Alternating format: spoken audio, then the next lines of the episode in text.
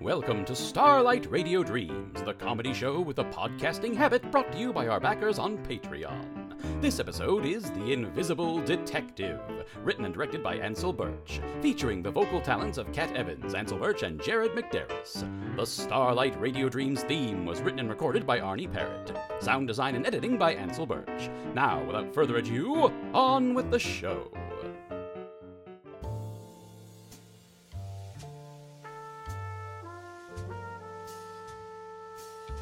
It's late in the day here in the city of heavy coats. The air smells wet, and the light coming through the blinds is starting to change from golden yellow to blood red. It's the perfect sunset for a dead man like me. I don't know why I'm still loitering around here on Earth, but I've heard the bouncer for this place is a real goon. So, I should probably make myself scarce before something unfortunate happens to me. That's my mystery. How do I move on? And why am I here? In some ways, it's not that different from living, all told, tortured by the uncertainty of purpose in an unexplained and inexplicable world. Of course, now I don't have bodily functions or a mortgage, so maybe things aren't so dire after all. What can the enforcers of a nebulous god have on bankers? Still, what business might I have left unfinished? Who was I in life? Why do I have a magnifying glass? These are the questions, but this is a big city. You can buy a pancake at 3 a.m., but answers, those are harder to come by. So, I'm taking advantage of my newfound abilities to become a private eye. From now on, I am the invisible detective.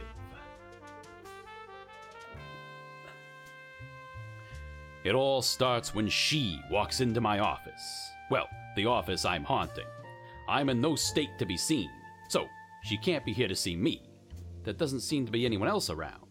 Already a mystery. Why? I said, hoping for a clue as to what might have brought her here. Yeah, what the fuck was that? Clearly, I have an effect on people. Damn it, Izzy, if you're not dancing with the angels, I swear I'll buy you a ticket to that ballroom myself.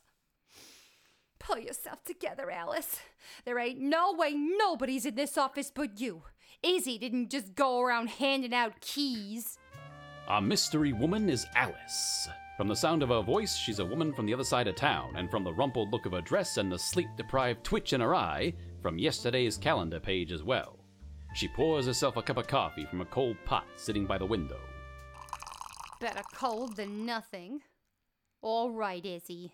Now, where did you put that notebook? The case of the missing notebook should be open and shut, and an easy first victory against the evil unknown. There's a one drawer filing cabinet in the corner of the office disguised as an end table. If the missing notebook is anywhere, I'll bet my ectoplasm it's there. Now, to take a look. Oh. What? Of course. Oh no, she's coming right at me. I'm trapped in the corner. She's got an intent look in her eye and a shake in her legs. What could she want from me, and what is she willing to do to get it? Alice, Alice, this is madness. You can't hurt me. I'm already dead. I just gotta chill.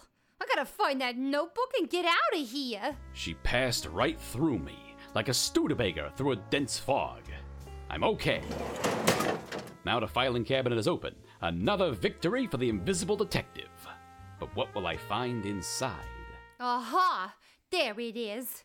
Izzy, as bad as you were at predicting what other people would do, it was never hard to get a read on you. Uh. Case closed. Not bad for the first five minutes on the job. I could tell that Alice, too, had something more that she needed from this room before she'd be able to rest herself. Based on the sound of shoes in the hall, it seems rest is not on the agenda for either of us today. Somebody's coming. Hello? Ah! Ah, who's there? I got a gun here in my pocket and I ain't afraid to turn nobody into Swiss cheese right here. Right back at ya. I ain't perforated nobody like a county fair admission ticket in days. So you just try me. Only if you want your next drink to make you look like the Rockefeller fountain. You're gonna have more holes than a golf course if you don't tell me who you are. You first, unless you want to go out with lots of places to keep pencils. Two people face off in the middle of a comfortable office. Light from the street slants into the room and shines off an ornamental glass eye on the desk between them. Locked into a standoff, certain to add another restless spirit towards this room's quota. I can't just float here. Jehoshaphat, who was that? Don't look at me. I got no idea what it is, but it keeps happening. Look, how's about we put our guns down and talk this out like reasonable people? I'm amenable. You first. Easy enough. I'm just poking my finger into the lining of my pocket. I ain't got a gun at all. For real? I almost shot you. You had me so excitable. Jeez. So, what are you doing here? Well, I got a pretty bad case on my hands. And it was somebody Izzy was helping out before, uh, before he. Took his final trip. Yeah. A case, eh? I'm starting to think that the former inhabitant of this office was none other than myself, the best phantasmal detective in this city. Why, it all makes sense. That's why I knew about the filing cabinet. It's not exactly flooding back to me, though. I'll have to keep working on it. More importantly, what's the case I left behind? Will Alice and this new stranger be able to pick up the pieces? I'm Ernie, by the way. Ernie. Will Alice and Ernie be able to pick up the pieces? Who's the case? She knows all the questions to ask for this mug. He better not ask too many questions himself. It's the mayor. The mayor? I had no idea Izzy was getting so high profile. Yeah, it's a big one, too. It's getting so's the mayor can't see his own hands in front of his face. A fog of corruption. it's a real fog of corruption. That's what I said. well, cataracts, but you know what I The mean. The files are over there. Get what you need and I'll pretend I never saw you. The ones you need are labeled with the patient's name and file number. I know. We eye doctors all use the same system these days. Eye doctor. It's real good of you, taking a client from Isidore. We Ah. private eye care professionals got a code, you know. Oh.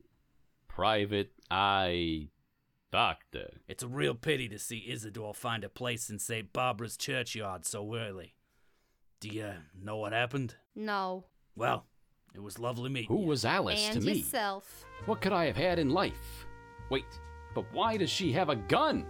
What was in that notebook she wanted? Ernie! I need you to ask more questions!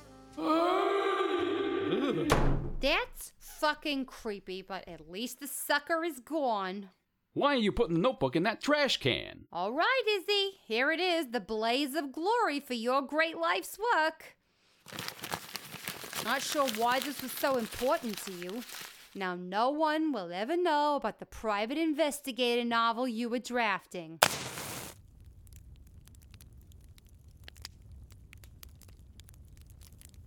Rest in peace, buddy. Oh.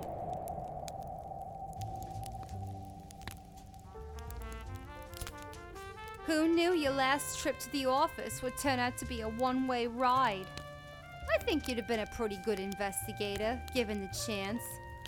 I guess this is the end of the story of the invisible detective. For what it's worth, I'd have tuned in next week.